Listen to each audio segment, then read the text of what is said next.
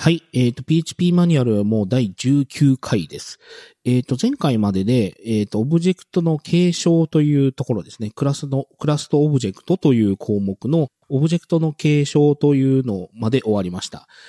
まあ、オブジェクトの継承があんなあっさりしていいかったのかどうかがかなり疑問ではあるんですが、一応終わったということで進めていきます。えっ、と、すでにですね、前回と前々回でちょっと飛ばし気味のところが2箇所ごと出てしまったんですけど、それは忘れずに、えっ、と、後から戻るということをきちんと覚えておきたいと思います。はい。えっ、と、今回はスコープ定義演算子というところからになります。はい。えっ、と、スコープ定義演算子、えっ、と、コロンコロンというやつですね。えっ、と、スコープ定義演算子、そ、またの名前を、えっ、と、パー、うわ、なんか読めねえ。これなんて読むんだ？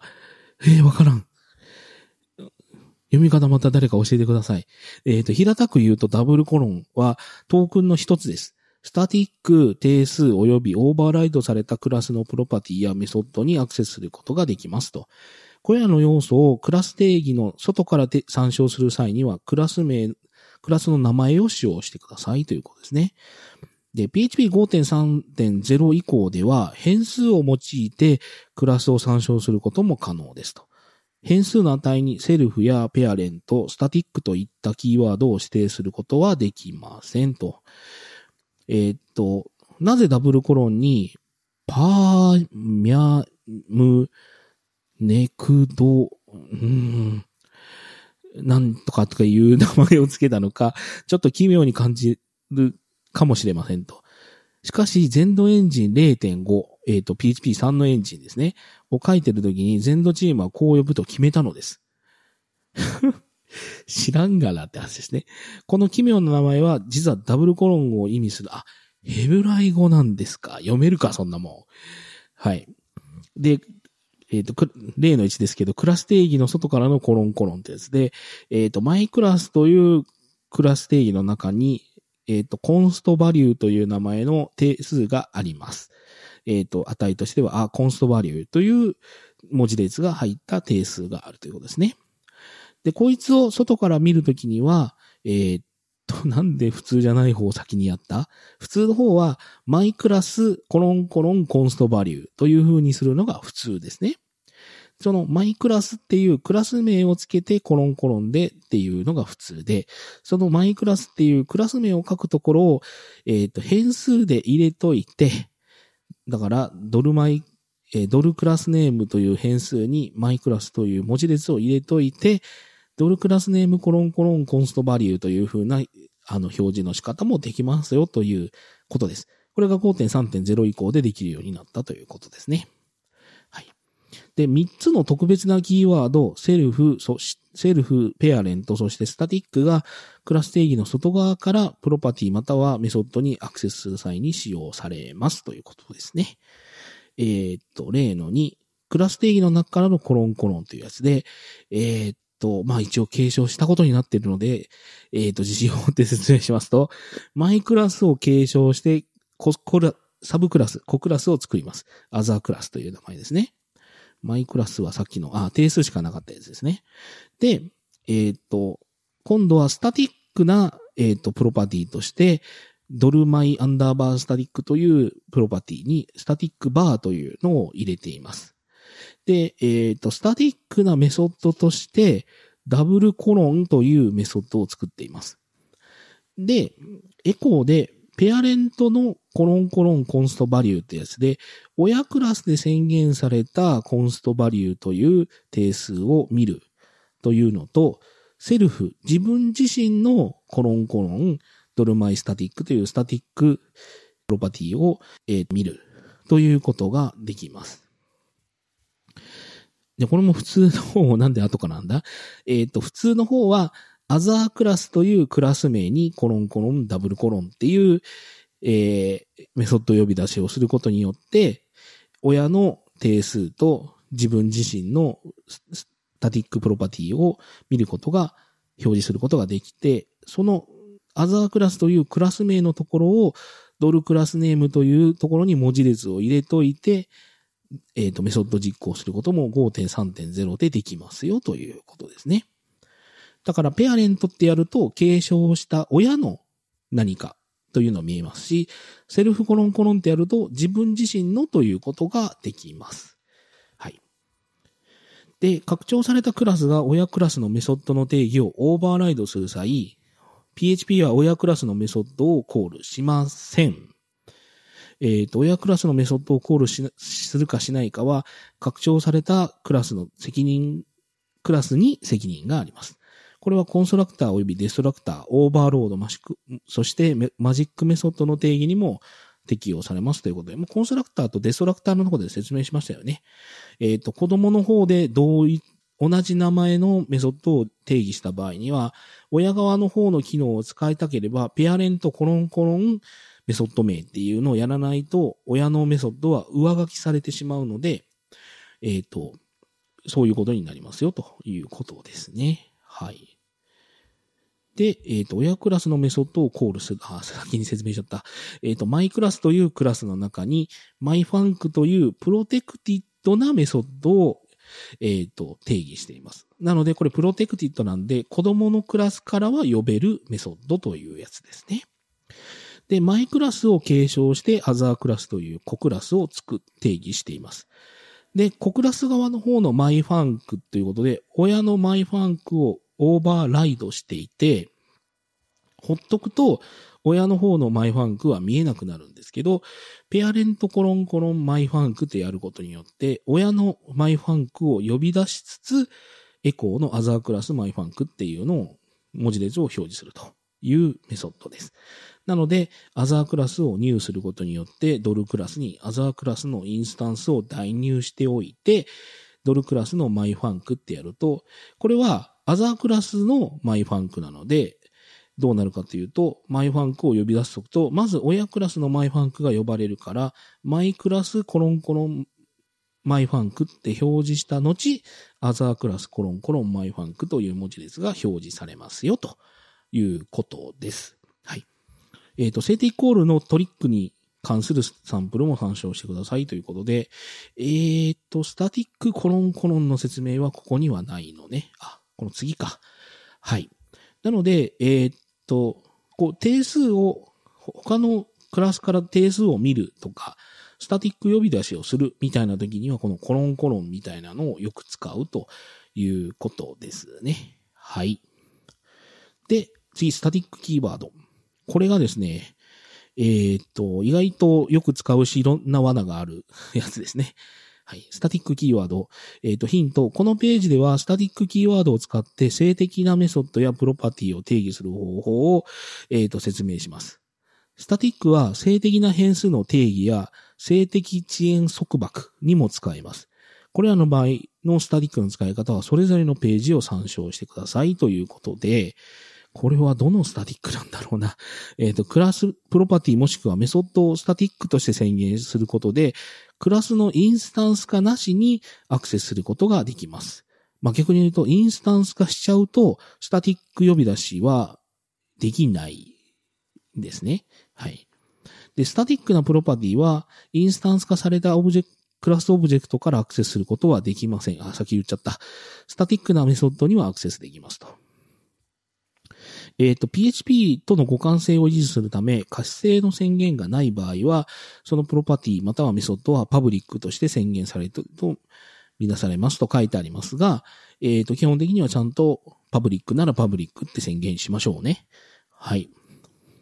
えっ、ー、と、 static メソッド。 static メソッドはオブジェクトのインスタンスを生成せずにコールすることができるので、疑似変数ドル this は static と宣言されたメソッドの内部から利用することはできません。はい。コールすることができるのでというか、インスタンスを生成してないので、そもそもドル this というのが登場できないということですね。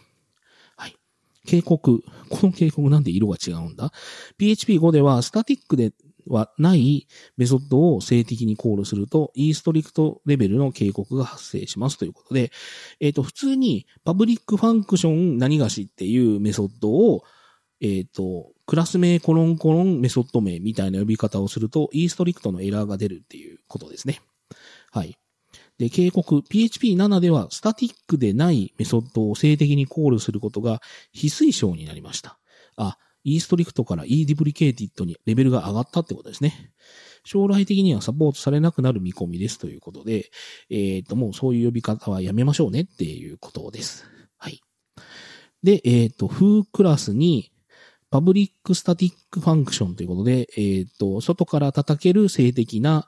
えっ、と、 static なメソッドとして、 aStaticMethod というメソッドが定義されています。で、こいつは、 foo コロンコロン aStaticMethod という風に呼べますし、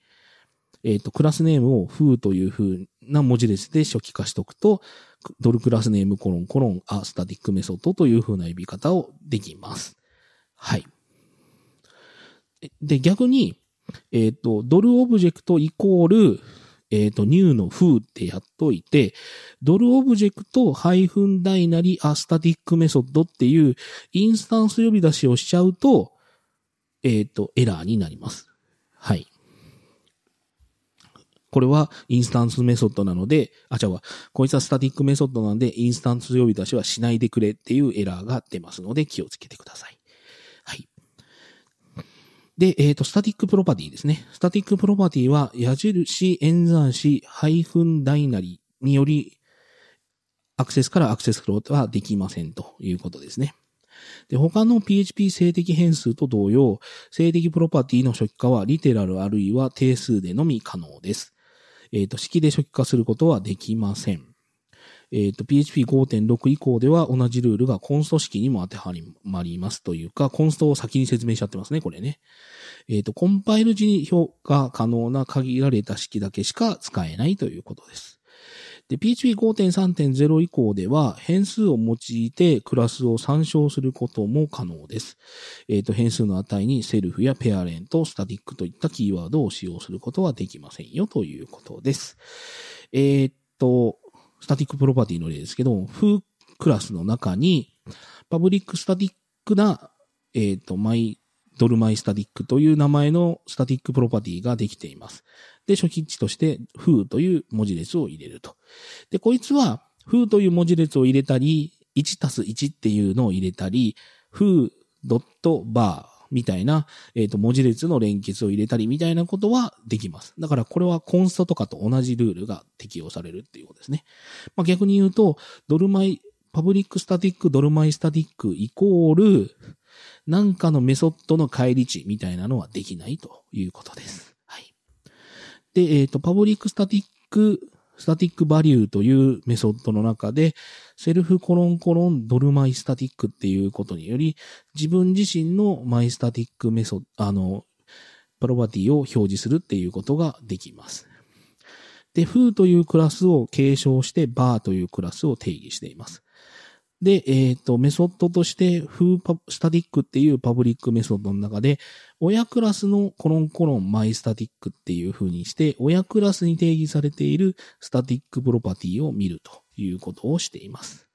はい。これの見方がいろいろあって、えっ、ー、と、 Foo コロンコロンドル my static っていう風にやれば、 Foo クラスの静的なドル my static という static プロパティを見えますし、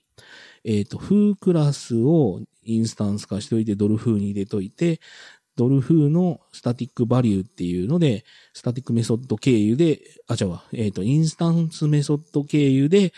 えっ、ー、と、見ることもできますし、えっ、と、次のフーのマイスタティックっていう普通のプロパティアクセスをしようとしたら、そんなものはねえというふうに怒られると。だからスタティックなプロパティなので、インスタンスのプロパティとして見、インスタンス的なプロパティではないから、こういう参照の仕方はできねえということですね。はい。で、プリントのドル風コロンコロンのドルマイスタティックっていうのはちゃんと表示できると。で、クラスネームに風という文字列を入れといて、この文字列変数の中のドルクラスネームコロンコロンドルマイスタティックっていうのは5.3.0以降で OK になりました。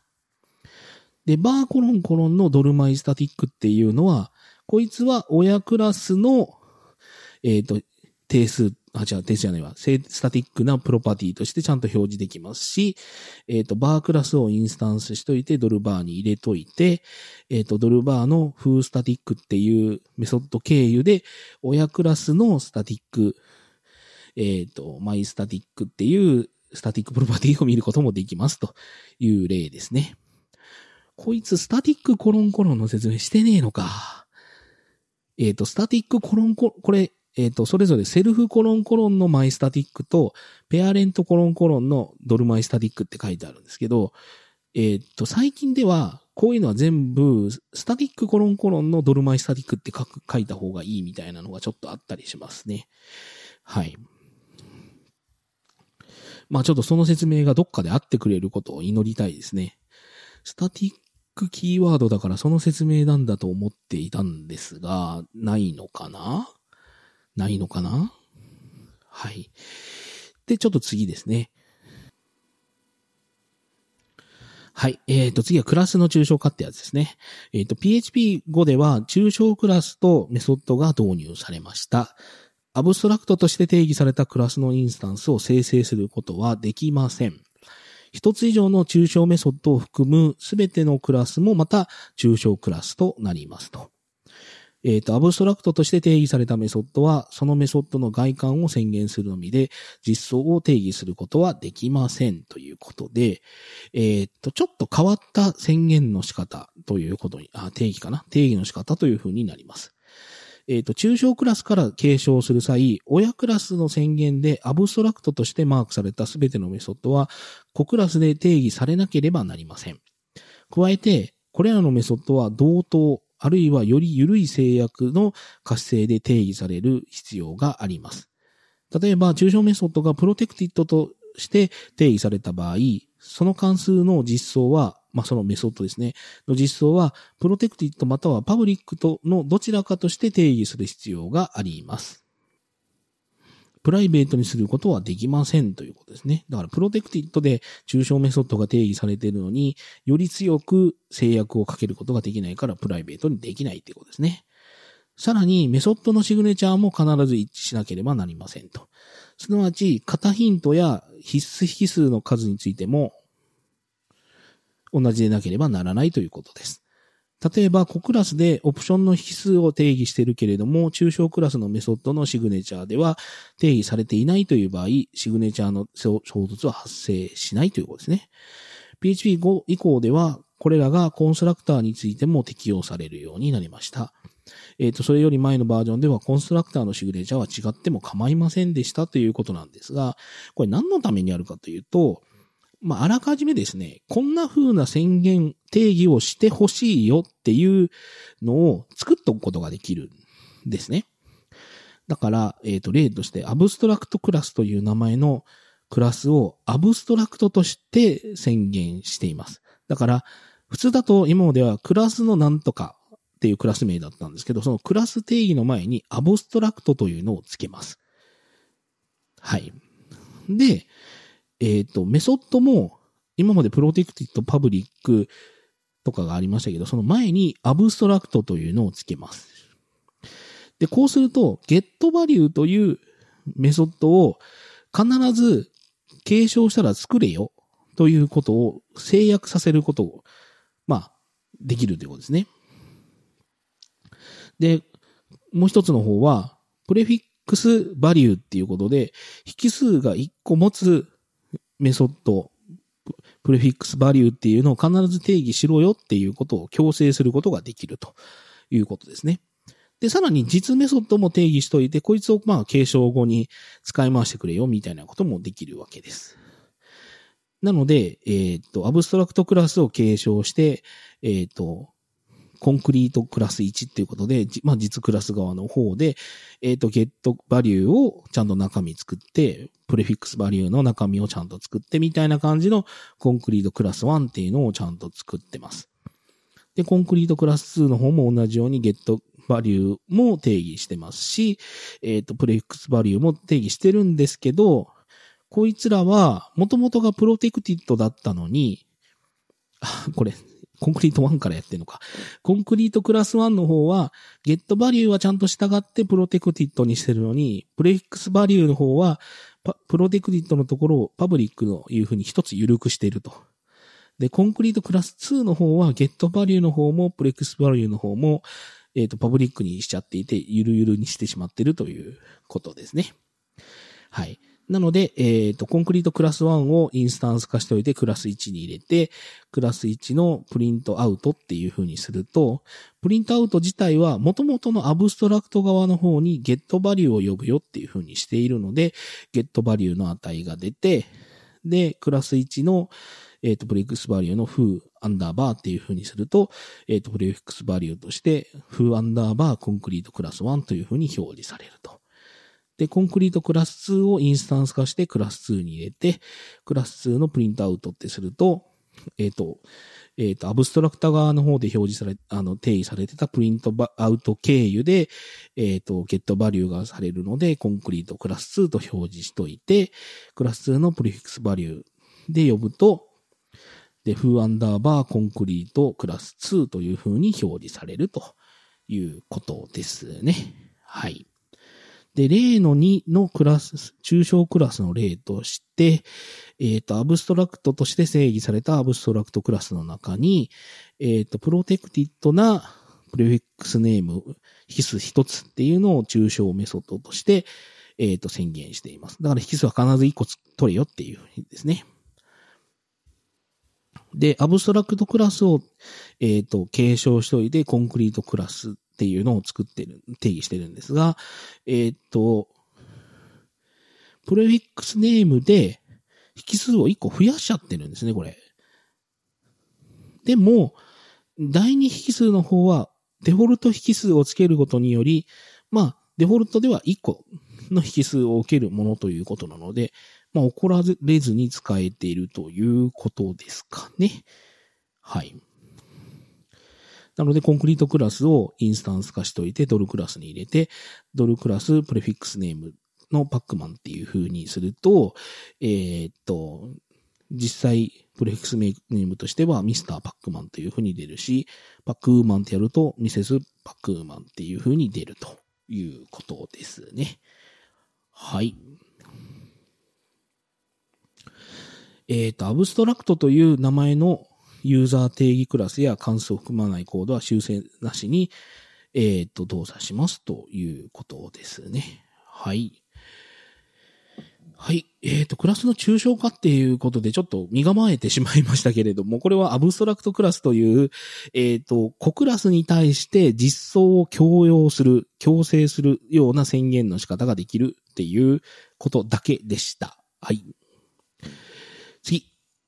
えっ、ー、と、オブジェクトインターフェースというやつですね。これま、これをやったら終わるかなトレイトは次の方がいいかなはい。えっ、ー、と、オブジェクトインターフェース。えっ、ー、と、オブジェクトインターフェースにより、あるクラスが実装する必要があるメソッドの種類を、これらのメソッドの実態を定義することなく、指定するコードを作成できるようになります。えっ、ー、と、じゃこれアブストラクトと何が違うねんっていう話が、えっ、ー、と、PHP の現場でも出ていて、どっちを使うみたいな会話をしてましたね、確か。はい。えっ、ー、と、インターフェースは通常のクラスと同様に定義することができますが、キーワード、クラスの代わりにインターフェースというのを用います。また、メソッドの実装は全く定義されません。インターフェースの中で宣言されるメソッドは、 public である必要があります。これらはインターフェースの特性によりますということですね。で、 implements ということで、えっ、ー、と、継承はですね、 extends っていうやつでやるんですけど、えっ、ー、と、インターフェースを実装するっていうのは、 implements というキーワードが使われます。で、インターフェースを実装するには、 implements 演算子を使用し、このインターフェースに含まれるすべてのメソッドを実装する必要があります。実装されていない場合は致命的エラー、 fatal error というのが出ます。各インターフェースをカンマで区切って指定することで、クラスは複数のインターフェースを実装することができます。逆に言うと、えっ、ー、と、カンマで区切って指定されてしまうと、複数のインターフェースを実装しないといけなくなります。はい。注意、えっ、と、PHP5.3.9 より前のバージョンでは、一つのクラスの中で同じ名前のメソッドを定義した二つのインターフェースを実装することはできませんでした。これは曖昧さを解決できないからっていうことですね。で、PHP5.3.9 以降のバージョンで、同じ名前のメソッドが同じシグネチャーを持っている場合に限り、こういった実装を行えるようになってますということで、えー、っと、後から説明しないとわかんないかな。えー、っと、インターフェースっていうのは、さっきの、えー、っと、アブストラクトと同じように、こういう名前のメソッドを作れ。で、引数はこんだけだ、みたいなことが、あらかじめ、えっ、と、定義できて、この通りに中身を実装しろよって言えるんですけど、えっ、と、アブストラクトっていうのは、そもそも継承なので、一つのものしか継承できないんですけど、インプリメンツっていうのは複数の、えっ、と、インターフェースをインプリメントできるんで、インターフェース3つの中で、この3つで被っちゃうみたいなことが起きるんですね。ちゃんと考えておかないと。で、その被ったらもうダメだったんですけど、一応5.3.9以降では、被ったものが同じ名前で同じ引数の数とかだったら OK だよって話になったという意味です。はい。えっ、ー、と、クラスと同様、インターフェースも extends 演算子で継承できますということなんですけど、クラスが、えっ、ー、と、インターフェースを実装するときには、えっ、ー、と、 implements なんですけど、インターフェース自体を継承するということができて、そいつは extends でやります。はい。ややこしいんですけどね。はい。注意、インターフェースを実装したクラスには、そのインターフェースで定義されているメソッドと、全く同じシグネチャーを持つメソッドが必要です。そうしなければ致命的なエラーが発生しますということですね。で、えっ、ー、と、インターフェースには定数を持たせることができますよということです。インターフェースに定数を持たせることもできます。インターフェース定数はクラス定数と全く同じように動作します。しかし、そのインターフェースを継承したクラスやインターフェースから上書きすることはできませんということです。はい。で、ちょっともうこれは例がないと分かりづらいと思うので、例をバンバンいきますと、えー、っと、インターフェース i テンプレートという風にインターフェースを定義します。だから i テンプレートという名前のインターフェースということですね。で、こいつは、えっ、ー、と、 public、どっからでも見える setVariable というメソッドと getHTML というメソッド2つを必ず持ちなさいというインターフェースです。で、それぞれ引数が2つと1つっていうやつですね。なので、こいつを implement したクラス、i テンプレートをインプリメントしたテンプレートというクラスは、必ず setVariable と getHTML というメソッドを実装しないとエラーになるということです。はい。なので、ちゃんとこいつには、セットバリアブルというやつで、メソッドがちゃんとありますし、getHTML っていうメソッドもちゃんとあるので、こいつは OK です。ですが、この i テンプレートをインプリメント、実装した bat テンプレートというクラスは、セットバリアブルというメソッドは実装してるのに、getHTML というメソッドを実あの実装してないので、こいつはエラーになります。はい。で、インターフェース自身の継承ということで、えっ、ー、と、A というインターフェースもダメな例、ダメダメな例ですね。A という名前のインターフェースでは、フーというメソッドを定義しときなさいというインターフェースでした。で、この A というインターフェース自体を継承して B というインターフェースを作って、えっ、ー、と、バズという引数を持つメソッドを定義しなさいというふうにすると、実際 B というインターフェースは結局、フーも、フーとバズを定義しないといけないというインターフェースになったということです。なので、B というインターフェースをインプリメントした C というクラスは、フーとバズを定義しないとダメになり、この B というのはこれでちゃんと動き、あ、C というクラスはちゃんと動きます。しかしながら、B というインターフェースをインプリメント実装した D というクラスは、えっ、ー、と、フーという、えっ、ー、と、メソッドを実装してるんですが、バズというメソッドは、引数が、型が違うので、これはバズというクラスを引数と持つ、